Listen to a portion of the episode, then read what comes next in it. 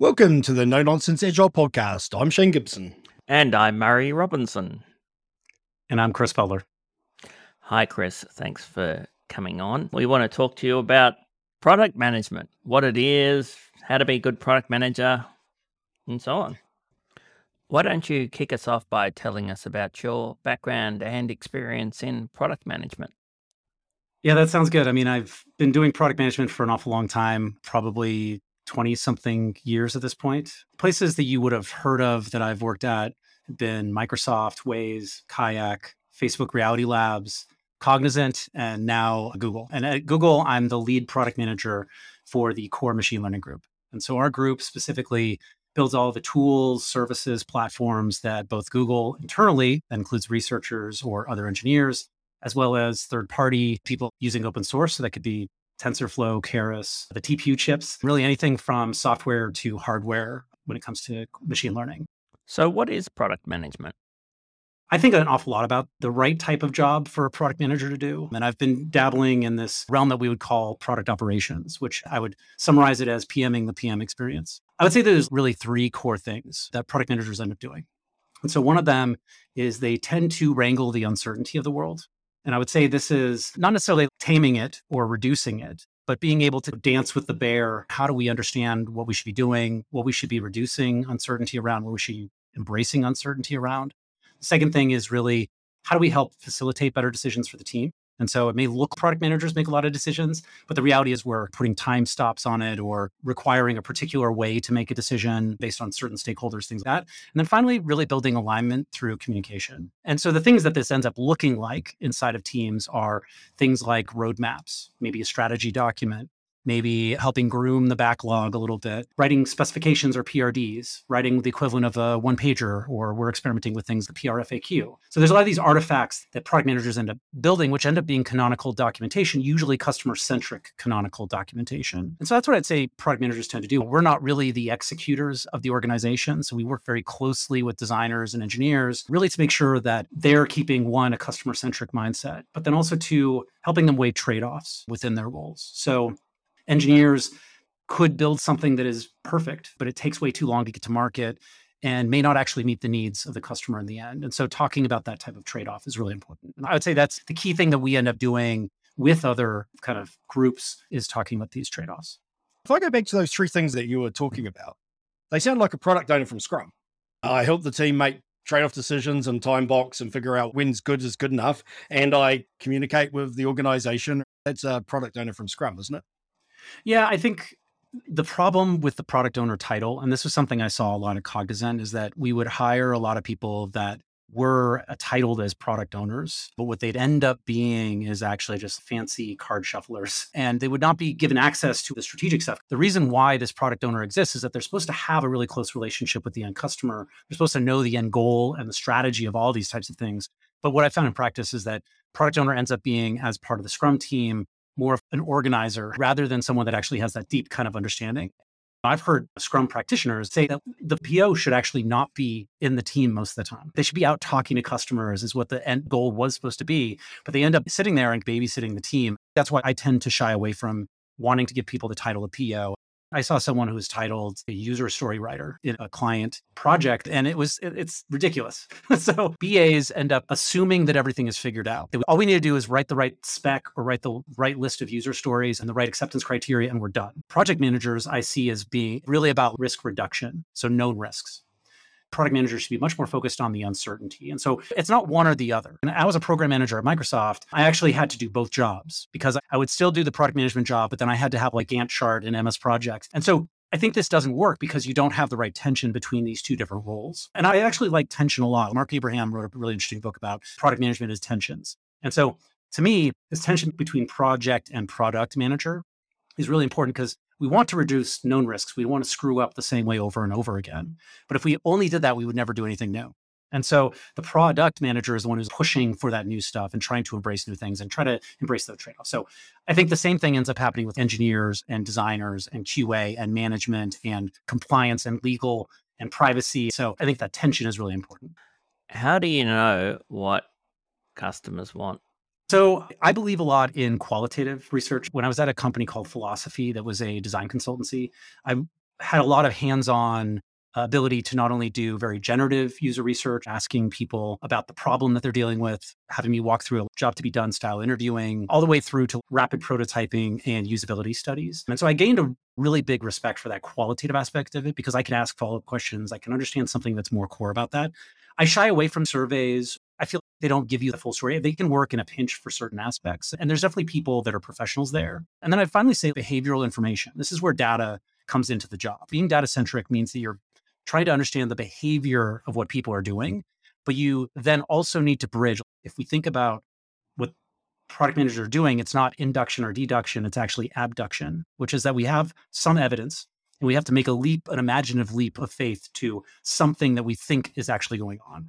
And so I'd say that the qualitative stuff ends up helping a lot with that. I actually taught this spring semester at the Art Center College of Design, IXD 3, which is a prototyping and user research class. And so I think this idea of putting something together could be a beta product, it could be even something fake, but then putting it in front of someone to get the reaction, I think is the way that you end up learning an awful lot. Mm-hmm. Just asking people questions, would you do this or do that? Those are bad ways to ask questions. So I think qualitative user research is incredibly important. So I've been working through UX research led practices yeah. And the whole MVP, lean, startup, build something and then get some feedback. You sometimes pick an approach that is UX research led. You don't know what the problem you're going to solve is. So you go out and you jobs to be done. You look at what out there, you find a problem you need to solve, you ideate around how you might solve it, you do some design, and then you go and prove whether that design worked. And then the opposite of that is you think you know what the problem is. So you're going to build an MVP that solves that problem, go out and use qualitative information to test whether you've solved it. So what I'm thinking is that you often want to use both depending on mm. the fidelity where you are in your organizational state, where you are in your product maturity state. So that sometimes you want to do that research UX first to find the problem. And sometimes you yeah. want to use that MVP. And you just got to be really clear which one you're using and why. Is that how you see it? That they're both valuable, but it's just right tool for right time? Yeah, I think you're right. Companies that have a lot of uncertainty about what they're trying to do should rely more on this generative research that usually is spearheaded by user research. We have an amazing team at Google within the CoreML team. And we have a researcher that focuses on APIs. So these people have a really deep understanding of the way people use things. I think it's valuable to do that. What I've generally done as well is David J. Bland and his technique around assumption mapping I think is a really interesting way to look at are we still trying to figure out assumptions about the problem space and the customers themselves? Or do we have a lot of assumptions about the solution that we think is good? And so you can actually do both. In some of these 45 minute sessions I used to do back at Philosophie, very early on, it was very generative. It was about the problem because we didn't have enough information there. As we started to move through the process, we would have prototypes, but we would still double check with people whether we were solving a problem that made sense to them. The Nielsen Norman group has a really good blog post about the number of people you should be talking to. We were in a very small group doing very rapid research. And so we'd talk to like three to five people. But I think when we get to the scale of something like Google, you're talking tens of people to be able to validate one thing. So I think it's all about collecting evidence and it's trying to understand what is this question actually about? Is it about the customer? Is it about their problems? Is it about the way that a solution could situate there? Or is it the solution? And one thing that I think is interesting is that we still have opinions about what we should be doing. I've really loved this concept of discursive design or provocative prototyping, which is you put something that you think is purposely bad in front of someone to find out what matters. And so maybe that's in between this generative and usability testing. So that concept of assumption mapping, I haven't heard that before. Can you give us a minute or two about what it yep. is, how it works, why we do it? So, David J. Bland wrote a book about experimentation, and uh, he created this technique, which essentially is you get a cross functional team together the engineers, the designers, the product people, user researchers, even like legal and compliance. And you start to ask usability, feasibility, desirability, value questions and you start just writing down what are all of the assumptions that you have right now based on these different questions. And then you map it on basically a two by two where the vertical is usually how important is this? And then the horizontal is how much evidence do we have about this? And so the thing that you want to look at is what's the most important stuff that we have little evidence about? And so we should go and we should go do generative user research around that type of thing. If there are things that are very important and we know an awful lot about, we should just go do it, right? What I found is whenever I've worked with a lot of user researchers and doing this type of technique, they actually know an awful lot about the customer. So I feel like product managers, we do not do a good enough job involving them all the time because whenever I've done it where it's just a product manager, designer, and engineer, there's a lot of stuff in the middle to unknown space. Whereas when I bring in like SAR, everything shifts to the left towards we have a lot of evidence around this type of thing. It's a really amazing technique. And I think it's a really good kickoff activity for an organization that is maybe getting started. You're going to kick off a new project. It really helps level set what it is that we all understand about the project and how do we now move forward and what we should be working on or experimenting with or even researching. So I love that technique. I see modern product companies using tools like UserVoice to ask customers what features they want, to give feedback, ask for feature mm. requests. There's discussion on them, there's voting on them. So the idea is that your customers will tell you what you need to build. And so you should just listen to your customers and do what they want if enough of them want it. What do you think I, about that idea? I feel like you just cut out the product manager from this whole process. We just pipe that into Jira and then engineers start building these things and we have a perfect system. Basically, there's no more hard questions. But seriously though, won't customers tell you what you need to do for them? No, I, I, don't think so. And the reason why I say that is I've usually thought of the product manager as being the embodiment of the customer mm. understanding but then bridging that to how do we align that with the strategy of the business and the type of thing that we're trying to achieve. Customers are experts in their own problems. And, especially when you work with people that are real experts within a field, they know exactly where the problems are. And that's great. That's what you do want to know. You want to know where the problems are for them to be able to imagine a different world than what they have today is very hard for them. Job to be done talks about this as cobbling together of solutions. They're going to pull together the things that will work for them in that time, but they have a very hard time imagining something different. And this is why when we say you are not the user, the moment you start thinking about these things, you're no longer that person in the realm of just the problems. And so I don't think it's good for us to take direct stuff from customers and pipe it directly into stories or to tasks or work items, there needs to be some type of filtering and transformation in some way. We need to do a better job. And part of what product management is really trying to help with is how do we do a better job of prioritizing things based on what is the most important thing for us to do? Customers may want one thing, but it could be that they're actually seeing a problem that could be fixed by actually just getting rid of everything. I think systems thinking, service design, they think about this concept of that, okay, we have to fix this one report that's handed off between these two people. And so we fix that report, but it still takes really long to finish this whole process. And so if we just looked at all of the different stages in this process, we would see that this report was not necessary if we plugged these two things together. And so it's that type of thinking, that idea of creativity within the product management field, I think is a lot about framing and reframing in some way, being able to understand it at the strategic level, the roadmap level, and the backlog level those things need to be in alignment. I believe that strategy is not about some future thing. I wrote a Medium post about how strategy is now. But I think when we need to do a better job of prioritization, we need to use all those things as being in alignment in some way. And that is part of the product manager's job is to make sure that all those things are in alignment. And even if a customer wants something, even if it's your biggest customer, but the strategy you actually have says that will not, not be a thing that will be valuable, you should still not do it. And this is where a lot of startups get burnt very early on. They build a bunch of things for really important customers, but they can't get out of that. They end up becoming professional services organizations. When the reality is maintenance of these things that you end up building for these important customers is 10x what you're actually charging them probably and you're not charging them for maintenance you're not doing all these things the product manager is there to filter things and reinterpret them in a way that is in alignment with the strategy and ideally that's where the imagination or creativity comes in is reimagining and reframing the problem in a way that is even more helpful than just say mm-hmm. fixing that one problem for that customer. So, is what you're doing trying to find a balance between what's desirable to the customer, what's technically feasible, and what's valuable to the business? I hate that Venn diagram. Trying to simplify what you do down to a Venn diagram feels like a bad idea. So, the way I've drawn it, or the way I've tried to get people to think about it, is that product managers have to work with a lot of different types of stakeholders. And yes, technical business or management and design, which is desirability, in my opinion. Those are people that we need to work with. But in today's environment, it's much more than that, too. It's customer engagement, it's legal compliance. When I was at Facebook Reality Labs, there were a bunch of stakeholders I had to work with security, safety, integrity. These are all groups that we need to be doing a better job of working with. And so I wouldn't just limit to those three, is what I would say. Product management is about how do we help the experts in all these different fields come together to make a decision. And this is something I'm working on a lot with our team. How do we decide how to decide? Because Google and Facebook are both very consensus driven organizations. But mm-hmm. a place like Philosophie, we were much more kind of consent driven, which is the idea of balanced teams and decision making authority.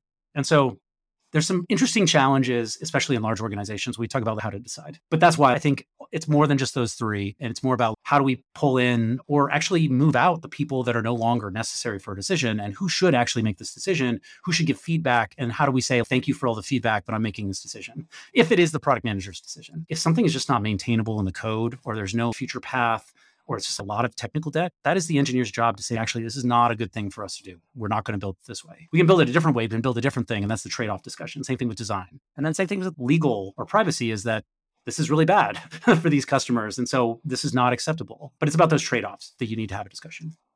I've found in most organizations I've worked in that the decisions about what to do with a product are very internally driven hmm. by senior managers by the highest paid person's opinion. yeah, and actually, that's something that's happened to me a lot. Is I've gotten a lot of emails that are, "Hey, my friend was using this product from an executive that does not work in my org at all," and gets forwarded to my executive. They're, "Hey, this is not working. Can you please look into this? You know what my hourly is? Are you sure you want me to be taking time away from everything else we're doing?" But yes, I totally get what you're saying about that. This is where I think leaders, especially within agile teams, they don't seem to get sometimes what their actual work output is. And so a leadership team is there to provide vision, strategy, acceptable or not acceptable behaviors through incentive programs, hiring people. Those are the types of things that leadership teams should be doing. But I actually hope that my VP and my VP's manager have zero access to the backlog or task list for our individual product teams. Right? I don't want them making those decisions because that is not what they're paid to do. They're paid to make really hard strategic decisions easy for everybody else in the organization. And then the teams that are closest to the customer, those are the people that are actually supposed to be making these minute decisions about should we do this or that as a work item. I've done a lot around OKRs, for example, but whatever goal setting methodology you want to use, there's usually two sides to a goal. There's what is this end state we're trying to get to for someone in the world, ideally, that is aspirational, that helps direct the team, that provides a trade off of some type. And then how do we know that we're getting there? And how do we know we got there? And so in OKRs, that's the objective versus the KR. And I would say there's a third piece, which is the initiatives. And I've found an awful lot of the time people are constantly mistaking initiatives for the goal when that's maybe this outcome over output issue that we want to talk about. I think that's a big problem. And so I don't want leaders to tell actually the team what are the key results. The leader and the team should decide on what is this objective that is really worthwhile going that kind of networks in to the other OKRs that are there, not a hierarchy, but a network. And how do we branch that to the strategy? How do we use this goal setting as a lens to look at our roadmap? And then it's up to the team based on their agency and autonomy to say what are the key results. And if the leader disagrees with what those key results are, there's a clear disconnect between what the team thinks it can do and what the actual leader thinks that team can do. And so I think that's an important discussion. So I almost think of goal setting as an API. There has to be this way to query the API or push something into the API. But if you end up allowing these leaders down into that lower levels of the APIs, they'll, they'll screw everything up in my opinion. Yeah, I, I, agree with you. I think about it as a service, and there's this complete disconnect. So, if a senior leader was buying a service off a supplier, they either have a well described service they're buying, so they have surety about what it is, or if there's un, any uncertainty, they have a set of outcomes or measures. They go, if you do this, then we'll pay you that amount of money. And it's normally a clear, because it's an external party and money's changing hands, there's a one form of behavior. When we talk about internal teams, for hmm. some reason we don't use that same behavior. Yeah. We don't go, we're paying a stonk load of money for your time. Let's have an agreement where you I'm very clear on what I want for that money and that time, and you're that's very right. clear what you need to do to deliver it. And then that's effectively what I'm buying. But we don't do that. We go, I just got a team and I'll make them happy, and then they'll do some work, and then potentially the work's what I wanted. So why is there that disconnect? I think part of it is power dynamics within teams. You're, you've made it up to this point, and so you deserve the decision making authority. There was a really great study back in the 80s in a management science journal that was about something called dominant logic. And so, dominant logic theory is this concept that people that are in very senior leadership positions, they've gotten there because of past successes. And so, what happens is they bring all the mental models and the way they do their work to new environments, but there's a mismatch. And so the person who is super successful, rising up the ranks, but then in that particular context that are now at, right? You they get promoted to the level of your incompetence. The problem is that the dominant logic dicta- dictates that these people will try to continue to do the things they did. And so the big problem, especially in technology, is that generally practitioners get forced into management tracks a lot of the time. That's why in a lot of very large organizations, Microsoft, Google, Facebook, there's very senior IC engineers. I don't think this happens enough for product managers, though, honestly, but I think that is part of the problem. Yeah, that's an interesting lens on it. So, do you see that there are different product management practices, different ways of working, different patterns that are successful, hmm. and that it's almost like being an agile coach and you say there are things more than Scrum. There are some other patterns we can apply. Which yeah. of those agile mindset can be applicable in here? Is that the same in product management where yeah. people come in and go, this is the way you do product management versus I have a product management toolkit and a bunch of skills and let's work through which one may fit for the context of the organization? Yeah, I think that's one way I can tell how experienced a product manager is. If they come in and say that we're just going to use this methodology and it's going to work 100% of the time, they're just wrong. There's going to be something that is going to screw up. We just don't know how. We don't know that yet. So I would just say that it is a lot like coaching because what you're trying to understand is what is the bottleneck or friction that we're dealing with. And it's not going to be me just telling them what to do to fix it, but it's going to be how does this work in their context in some way? And so we definitely apply a huge number of tool sets, processes, frameworks, techniques, etc. I think an expert product manager has a huge number of these to be able to apply. You've talked about product operations a couple of times. What is product operations? Yeah. So product operations is a newer thing, I would say, in the product management world. But operations is just making sure that what is business as usual is a well-oiled machine in say a consultancy it would be assigning people to roles inside of projects it would be making sure they're rolling off correctly getting paid a bunch of these things that are overlapping with finance a lot of the time once devops came out was this idea that engineers throwing stuff over the wall to operations wasn't a good thing. And so, how do we have a better kind of handoff and transition to do a better job of smoothing out some of these rough edges or gaps? And so we then had things like research ops, design ops, where research ops is all about how do we collect all this stuff and create good reports and make sure that recruiting is super easy. Or design ops is how do we do a better job of creating design systems and providing the capabilities for that. Inside the world of product management, product operations is applying all the things that you would do as a product manager, but doing that on the product management role itself. And so I think an awful lot about some of the key artifacts are documents, their meetings, um, their communication, and I think about all these things for the people that I work with. And some of it looks like coaching senior leaders. My peers within my org are directors of product management that may have multiple layers of management under them. But it's about helping them figure out what should their all hands meeting look like? Is the all hands meeting right now that they're doing actually valuable to anybody? If it's just them talking or it's just about people waiting to speak and give their status update, that's bad. And so even mixing things up with something as simple as a lean coffee approach or just even asking people, what do you hope to get out of this meeting? What are you hoping to convey to other people? What's the context you want to get from them? That's really my job is to ask those types of questions. And so a lot of what I end up doing is thinking about process, but I would say I'm definitely on the agile manifesto side of people over process. So my job is thinking about all the interactions between individuals. And Emily Tate basically wrote a really great book about communities of practice. And this concept of communities of practice is something that a lot of people have been thinking about. I think about my product as a product operations person is really the product manager community of practice.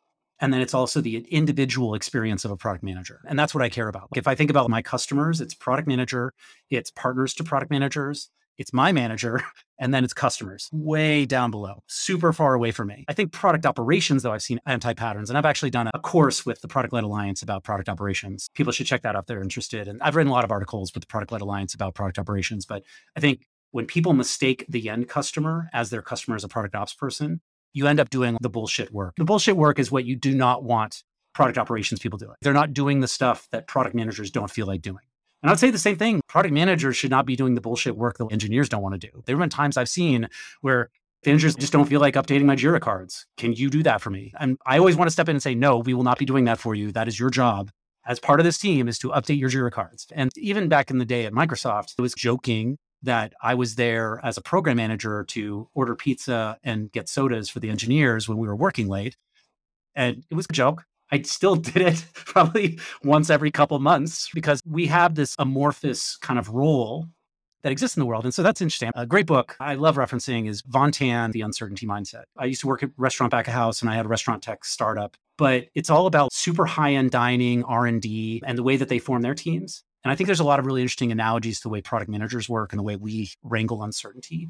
But the thing is, is that you may have a set of skills, you have a background around product management, but when you join a team, you actually have to actively negotiate with the other people in that team to figure out where you fit. Is the problem that there's just no specifications? Is it something as simple as that? Or is it that there's not actually a good discussion happening where we're being more customer centric? There's no one here as on behalf of the customer pushing engineers in that direction. And so it's always amorphous and you always have to figure this out as you actually join a team in some way. And so I, I think that's a very interesting part of product management.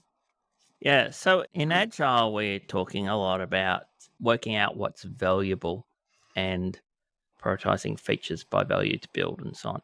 How do you determine what is valuable to build, not just to customers, but to the organization as well?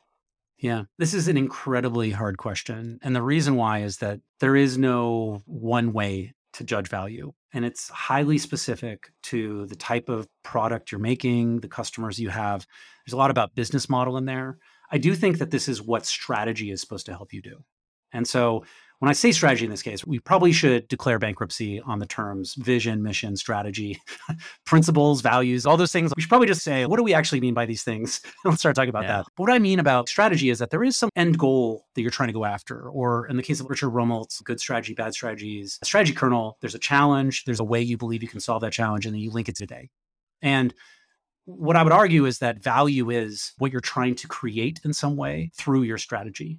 And so I guess value is an end state. It's maybe more of a vision than anything. But I would say that what is helpful in strategy is a couple things. So one is leaders should be making harder decisions. They should be saying what we're going to do and what we're not going to do. And that should then turn into, depending on the type of environment or landscape that you're within, if it's a very rocky landscape or what Cynefin would talk about as complex, or Simon Wardley, who you just had on recently, would talk about this pioneer model, all those spaces, we probably want to give people rules that they can apply to their day to day, but then we trust them to make the right types of decisions. And so I would say these trade offs are at the core of that. And then the thing you need to do is you need to now think about what are signals that those trade offs are actually working. And so I think of that as metrics that are helping you understand whether you're doing a good job or a bad job. And so that's how I would lattice up to value in some way, but I don't think it's a simple question. So uh, it's interesting. I just recorded a Agile Data podcast this morning, and uh, it was with somebody who's worked in the ML space and the financial services space for ages. And one of the things that came up was this idea of blast radius. So the idea went that if you have an ML model that's doing a recommendation of your shopping cart right next best product, if their model's slightly inaccurate, the blast radius is okay, they're not going to buy it. If that model is actually driving your trading behavior, it's actually doing financial trades on the market, you can lose 100 million with a bad model. Do you ever see that idea of the blast radius of those product features or work to be done being used as a way of doing the value and the prioritization? Yeah, I'm most familiar with blast radius through chaos engineering. I think what we are talking about, though, is what I would refer to as opportunity cost. And this is one of those things that we need to think about. We could do anything and we should do certain things because they're in line with the strategy. And so I think the question then becomes is there an opportunity cost to us actually taking this on right now versus something else that's more important? And I've seen a lot of teams really struggle with this because they try to do this thing that is very urgent right now, but they are not getting to the thing that is actually going to get them to a better place longer term. And that's why I really dislike effort versus value or impact types of two by twos. And the reason why is that upper corner that is lots of effort and lots of value or impact. People are like, we can't do that. That's like too pie in the sky. When the reality is, you should break this down. You should validate those things. You should experiment with them. You should see how you can do something that's slightly better than that. And so I really hate that type of prioritization. I also get triggered whenever I read a prioritization article that has MoSCoW not a prioritization framework. It's a tagging framework, and it's basically up to whatever the hippo says. Kano, which is something I have never seen a team actually use in real life to actually use to do prioritization of delightful versus baseline stuff. And then rice, which is basically, again, just licking your finger and putting it in the air to see which direction everybody and everybody games the system. So I don't mean to be, go down this rabbit hole about prioritization methodologies, but we have to do a better job of understanding the difference between opportunity cost and value and how that connects to decision making today towards the strategic goals that we need to go to. Oh, I definitely agree. I tend to like prioritization frameworks that are gamified out of the agile community. One of the ones is 500. You give them 500 fake dollars and they yep. basically bet on the one they want done most and the thing with the most value the most money on it that's the thing gets done next because the decision makers in the room have collaborated and it's yep. short it's quick we know what to work on next. It gets our goal of what's next. Yeah, I think those buy a feature types of systems are really interesting. But I've seen gamification even in that idea of buying a feature or dot voting. But there has to be someone that has to make a final decision about what is the actual stack ranking. And so, whatever you want to do to turn that crank in the machine to pop out a list of prioritized things, and then having the right person that is a decision maker then change that priority based on their intuition, their gut feeling, their abductive thinking capability, all that type of stuff, I think is really important. Unfortunately, it ends up being the hippo most of the time. But that's, I think, to your point, we're always trying to build these things to debias. But the reality is, actually being in groups debiases an awful lot when power dynamics are not an issue. So that's the little catch I would say there. Yeah. And they're just techniques to say what's next. So as long as we're not baking into 90 day fixed scope plans for delivery, as long as we've got little iteration points and we can get constant feedback and change, right. it's all okay. Yeah, it's the same as when you say there's seven things we could do and you say to the stakeholder, what's the most important? and they go, well, sevens. So my approach is cool. I'll let the team pick the one that's the most fun. You're telling me you don't care. And sure as shit, as soon as the team picks one, the stakeholder comes back and goes, oh, that's not the most important. And so the answer is, okay, so you did care. Which one is it? So again, it's just about what's next. Let's get it yeah. done. Let's get some feedback. Let's change our mind and let's do the next thing. That's exactly right. Yeah.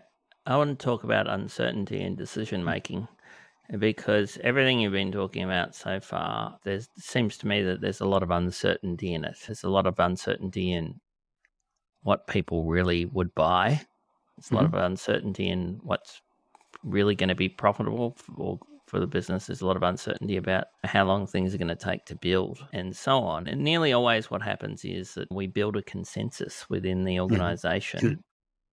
and then we go ahead and we do that. But that consensus may not be reflective of what's really going on at all. Yep. We're just kidding ourselves. Yeah, we've come to an agreement about what we're going to do. Good, let's go. That's usually enough for a product manager or any sort of manager, but may not be what people out there in the world are, yep. are really going to want. So, how do we deal with that uncertainty? I don't think that actually consensus driven decision making most of the time is a good thing. So I would argue that we don't want to build humongous things that take a lot of time, that are not having a lot of ways to check with the market and do experimentation and understand. So I think that is something that's very important. But I think maybe we should disentangle alignment and consensus because I think alignment is one of those things that is incredibly costly but valuable in certain cases. Versus this idea of consensus is that everybody agrees the Ready Consulting Group have a really cool app called the Decider app. And basically outlines eight different ways to do decisions. And there's a lot of different ways. I actually uh, have done whole talks about just randomness in decision making. And so I think that's a very valuable or interesting thing to think about. But I would just say consensus is one essentially that we all have to agree that this is the right thing. But there may be other ones where all that we actually want is we just want to make sure no one vetoes this. And that could be very different than the idea of people that are engaged actually make the decision or that there's only one decision maker and we decide who that is. And so those are all possibilities. What we need to do usually is actually decide how to decide. And that's where I think the alignment comes in is that we can all align to do something and move forward. Amazon calls this disagree and commit. I would call it consent over consensus. And it doesn't always have to be everybody is yes I, want, I 100% agree with this it could be that the engineer disagrees with the prioritization of which customers are most important and it could be that the PM disagrees with the engineer on the architecture of the way this is going to be built. And the engineer could disagree with the designer about the way that this interface will work. They could all do this, but it doesn't mean that they should make that decision and they should be able to stop progress in some way, even if they decide that. We do get a benefit when talking to different people. There's been some interesting research I've been diving into recently about all the cognitive biases that we have. So the thinking fast and slow Kahneman type of discussion. There was one particular exercise they did where, based on a logical fallacy, only 20% of individuals would get it. But the moment you put people into a group of four or five people, 80% of the groups get it right.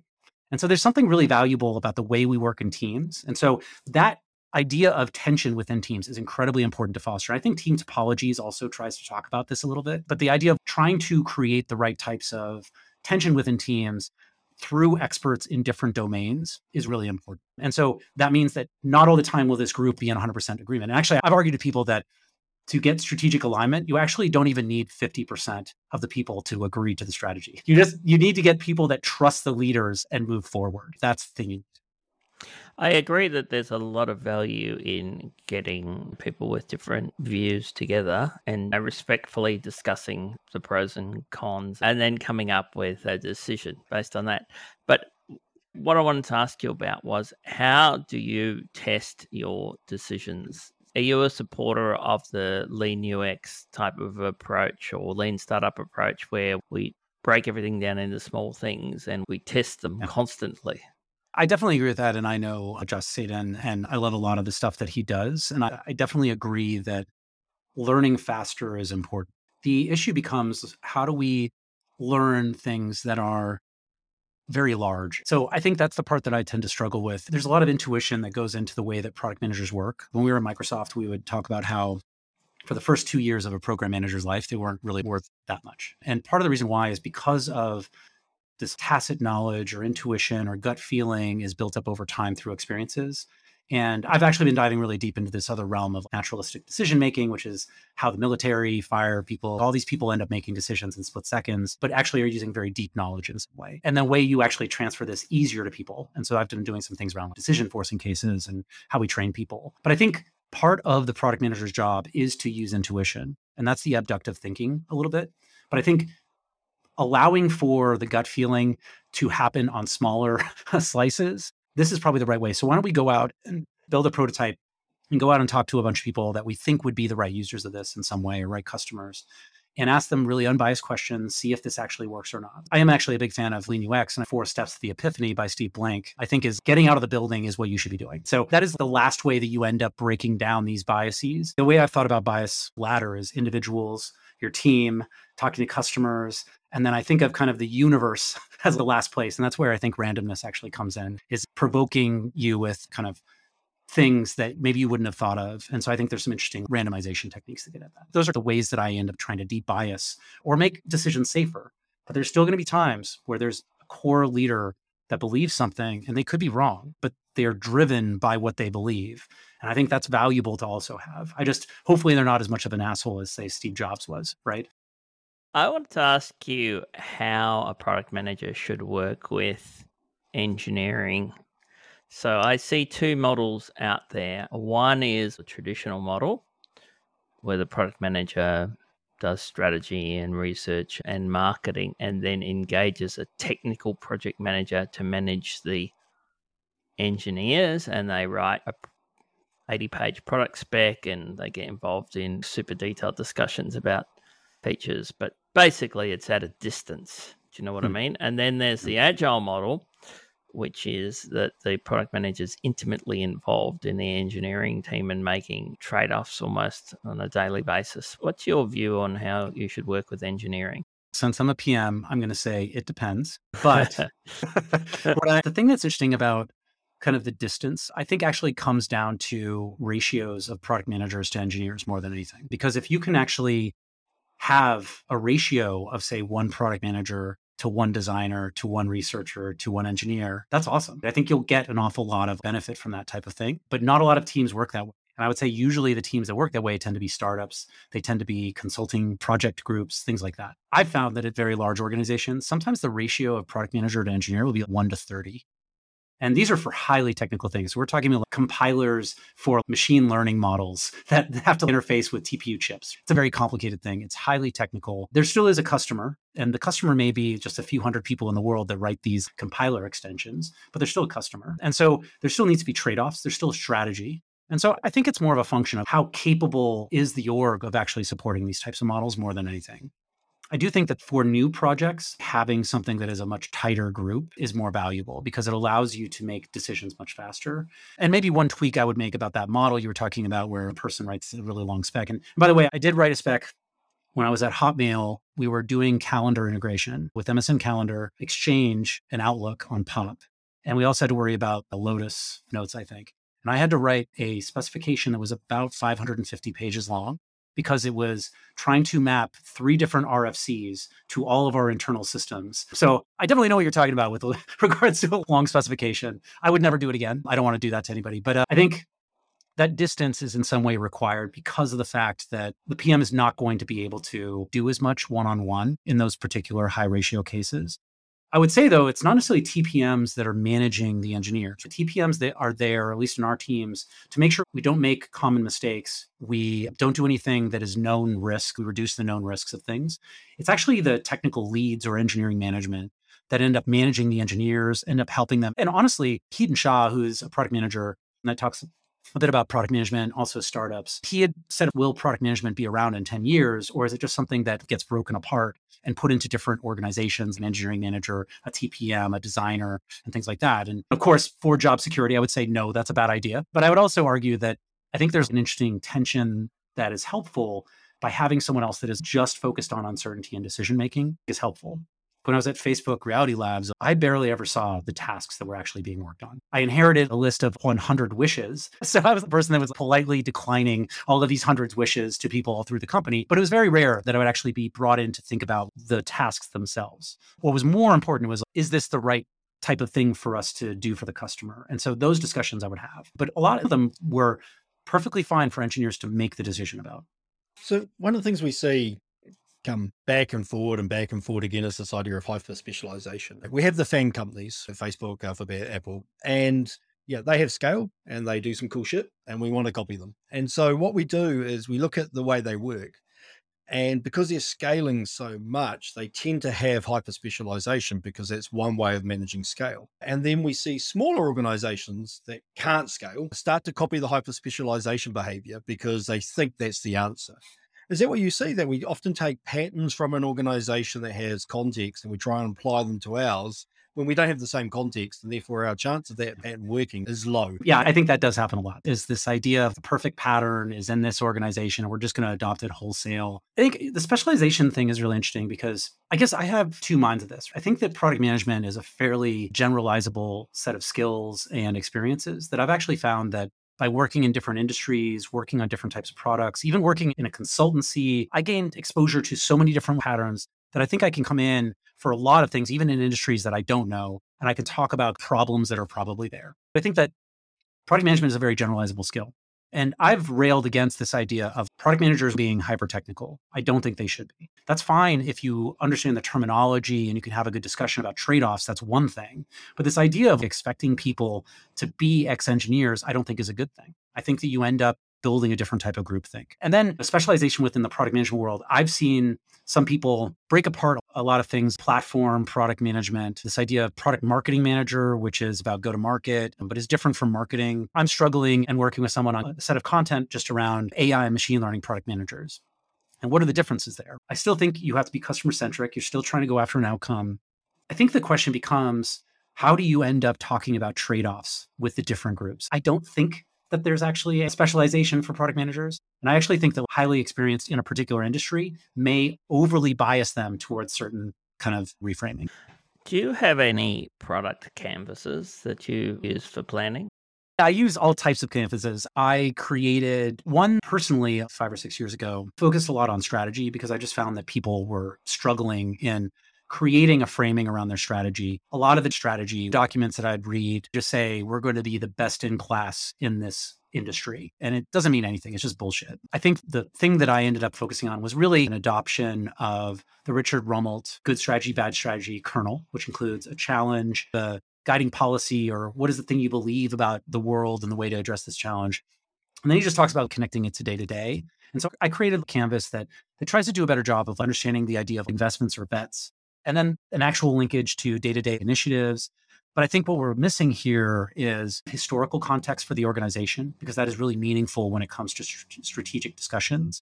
And then this idea of how do we actually judge metrics of success? And so my friend Adam Thomas, he's doing a lot of stuff right now around something called survival metrics. For me, this idea of survival comes from John Boyd, who was a military strategist from the US. He was an Air Force pilot and then became helped with the Marines doctrine I'm a big fan of his stuff, but the thing that he came out with is his observe, orient, decide, act loop, which is how do you make decisions and understand the world faster than your adversary? He said strategy was actually really the ability to continue on in some way that allowed you to have freedom to make choice.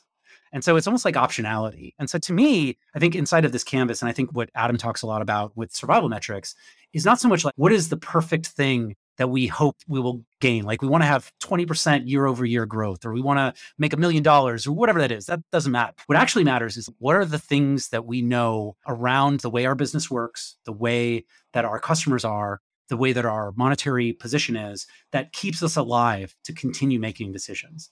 So that survival level is actually way more important to me from a strategic standpoint because what you then have to talk about, and Vaughn Tan had some great points in this uh, post about something he calls Boris, which is a goal setting workshop he has, is really it's not just about trade-offs that you're willing to make, but what are you willing to sacrifice to actually get the thing done that you're doing? And so that's where I think this all ties into this idea of there's a base level of survivability that you need to do as an organization. As a startup, it's probably burn rate and some type of attachment to the way you make money or raise more money. And so that could be either we need to make money now or we need to hype so we can raise another round. Or inside of organizations, politically, what do you have to do to continue to look like you're being successful or learning something? Anyways, the canvas tries to tie this strategic context together. It's a little bit old at this point. Every product manager of a certain tenure has to have a canvas. it's a rite of passage, I think, a lot of the time. But I, think there's something really valuable from that thinking of what are you going to give up to actually go after what you think is most important? And doing that across your leadership team and then finding a core set of trade-offs i think is really core to this because strategy is never the decision between a good and a bad option. You should just take the good option. That's not a strategy. But this idea of here are two things that are perfectly valid that we could do that that are even in our industry. It's what customers expect from us. It's something that could both make us money. But what leadership is supposed to do is they're supposed to say actually based on where we want to go eventually what our vision is what our mission is about the way we do our work what our values are we should go after this thing, not this thing, even though they both are good options. Yeah, I, like the idea of bets. I've struggled with vision, strategy, roadmap, blueprints, all that crap for years. So looking yeah. forward into the future where the uncertainty is, we're betting that if we do this, we will survive. We think this is the way we should go. And if we get it wrong, we failed fast and we learned. That was the key. I feel we should go to summaries. Shane, what do you think? Excellent. Look, one of my tests for the podcast is how many other tabs I open up for things I've got to read and how many of them relate to patterns that I think I can adopt. I got lots of tabs open, so that means it was a good podcast for me. So we started out, and you said there's three things that a product manager does they help wrangle uncertainty, they help facilitate better decisions for the team or help the team make better decisions. And they build alignment through communication and they help weigh those trade offs. As I said, I still think that's a definition of product owner from Scrum. But I take your point that we've devalued the term product owner, just like we devalue the term of business analyst. We talk about research and UX led research, and we talk about MVP, quantitative proving of a hypothesis. And what I got out of this was that actually they're both acceptable patterns. It's around that level of uncertainty that drives which approach you should use when. And I'm really keen to read about that assumption mapping because it's a pattern that I haven't used before. So I think that's going to help me understand the level of uncertainty, the level of assumptions around that uncertainty, and which approach to use. I like that you talked about as a customer, I'm an expert in what I do, and I typically have a solution in mind of how I'm going to fix a problem but it's very hard for them to step back and imagine a different way to solve that problem. We had jobs to be done conversation a while ago on the podcast, and it's this idea of making coffee. I don't want a faster kettle. I wanted an espresso machine where I could just put a pod in and that kind of thing. So the ability for a product leader to step back and look at that is interesting. And so I don't I don't like the term manager anymore. Product manager, project manager. Uh, they don't manage anything. I like the term product leader, but then we started talking about this idea of a toolkit. And so I can see a lot of similarity between agile coaches who have a toolkit and product coaches who have a toolkit and they've built the toolkit over time. So if you're either a product leader where you're leading the development of a product, or you're a product coach where you have a toolkit and you're helping people understand their way of working. I'm glad that you struggled with the Kano approach. I've tried it a few times and it's been an epic failure. And so it's not one for me. And then the other thing that you talked about, there's a difference between alignment and agreement. Yeah, we can have people align but not agree, or we can ideally try and get them to agree more than one person in the room. That's always hard. And so, again, the underlying theme for me that came out of this was this idea of uncertainty. As a product leader or a product coach, we're trying to reduce the uncertainty, and we have ways of helping people reduce that uncertainty. And then once we've reduced the uncertainty, we can help them make decisions on trade offs or make the decision ourselves, depending on what our role is. Yeah, for me, it was great. It was reinforced lots of things that we've had on the podcast before, but given me a bunch of other patterns to go and look at and see how I can apply those. Murray, what do you got? It depends. That was the thing I heard most often. I tried to say it a few times as possible. I feel like I just jumped into the de- it depends part without saying it. But yes, I, I basically gave you nonstop answers of it depends. we talked a lot about what is a product manager. And I think from what you're saying, it's a very holistic view of the product. There's so many things to think about.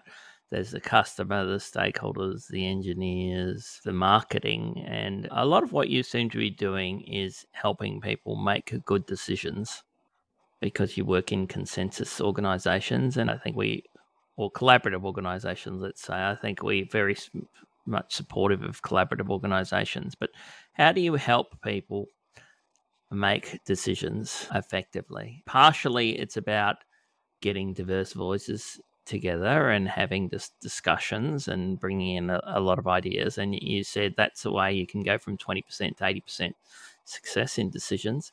And I think also a big part of it is by testing your assumptions. So you talked about identifying assumptions so that we can test them. I agree with you that there's a lot of uncertainty in product and product management, a lot of consensus building, and a lot of trial and error. And maybe what's uniting it all is having empathy for your customer and what their problem is and what they're trying to achieve. And from that, you can build up a mental model of what's going to work and what isn't. Yeah, I, I totally agree. I think the key thing about being a product manager is you're going to be wrong so many different ways at so many different times. We spend a lot of time in school learning about certainty through facts and math and all this type of stuff. When the reality is, the way the world actually works is there may be causation, but we have no idea how to actually understand it. Things are constantly changing. And so I think just the assumption that we're always going to be right is something that I try to push back on within my teams. There's the terminology around product excellence. And what product excellence means is that you're going to execute in a perfect way, and that's going to give you great outcomes. When the reality is, you could execute as perfectly as possible and you still lose. And so I don't know. I think it's about a much longer game than that. I think even just outside of your own company, the idea of you as an individual constantly figuring things out. And if you look at my background, it's very novelty driven. For me, it's a lot about kind of figuring out new things all the time. And so that I think is really important to me. I think a lot of product managers end up having that type of curiosity. And maybe just to add one more point about uncertainty, I also want to make it very clear that I don't think we can actually reduce uncertainty. I think what we can do is we can make decisions about what uncertainty we think is probable or possible. And we can make decisions about what uncertainty we're going to address or not. But part of the product manager's job is actually to hold off the team from making a decision in some cases. And I, I think Real Options is a really amazing book and a story about that idea of making a decision right now versus holding off on making a decision is still a decision. And sometimes it makes more sense to do something in the future than it does to make a decision right now. And so, when's the last responsible moment to make this decision? And another book I just always recommend to product managers is How to Measure Anything. But this idea of the way that information over time becomes more certain, it becomes less valuable, is really at the crux of what product managers need to balance all the time. And so I think those are some really important points I think about uncertainty. Yeah, that's great. All right. So, where can people find out more about what you think?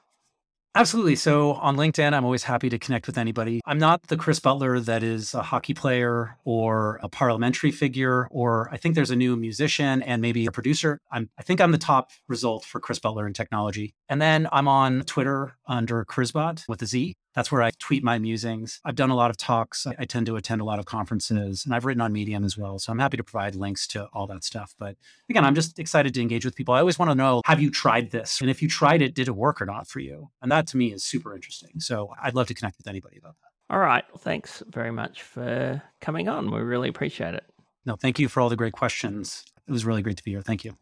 That was the No Nonsense Agile podcast from Murray Robinson and Shane Gibson. If you'd like help with agile product development, contact Murray at evolve.co. That's evolve with a zero. Thanks for listening.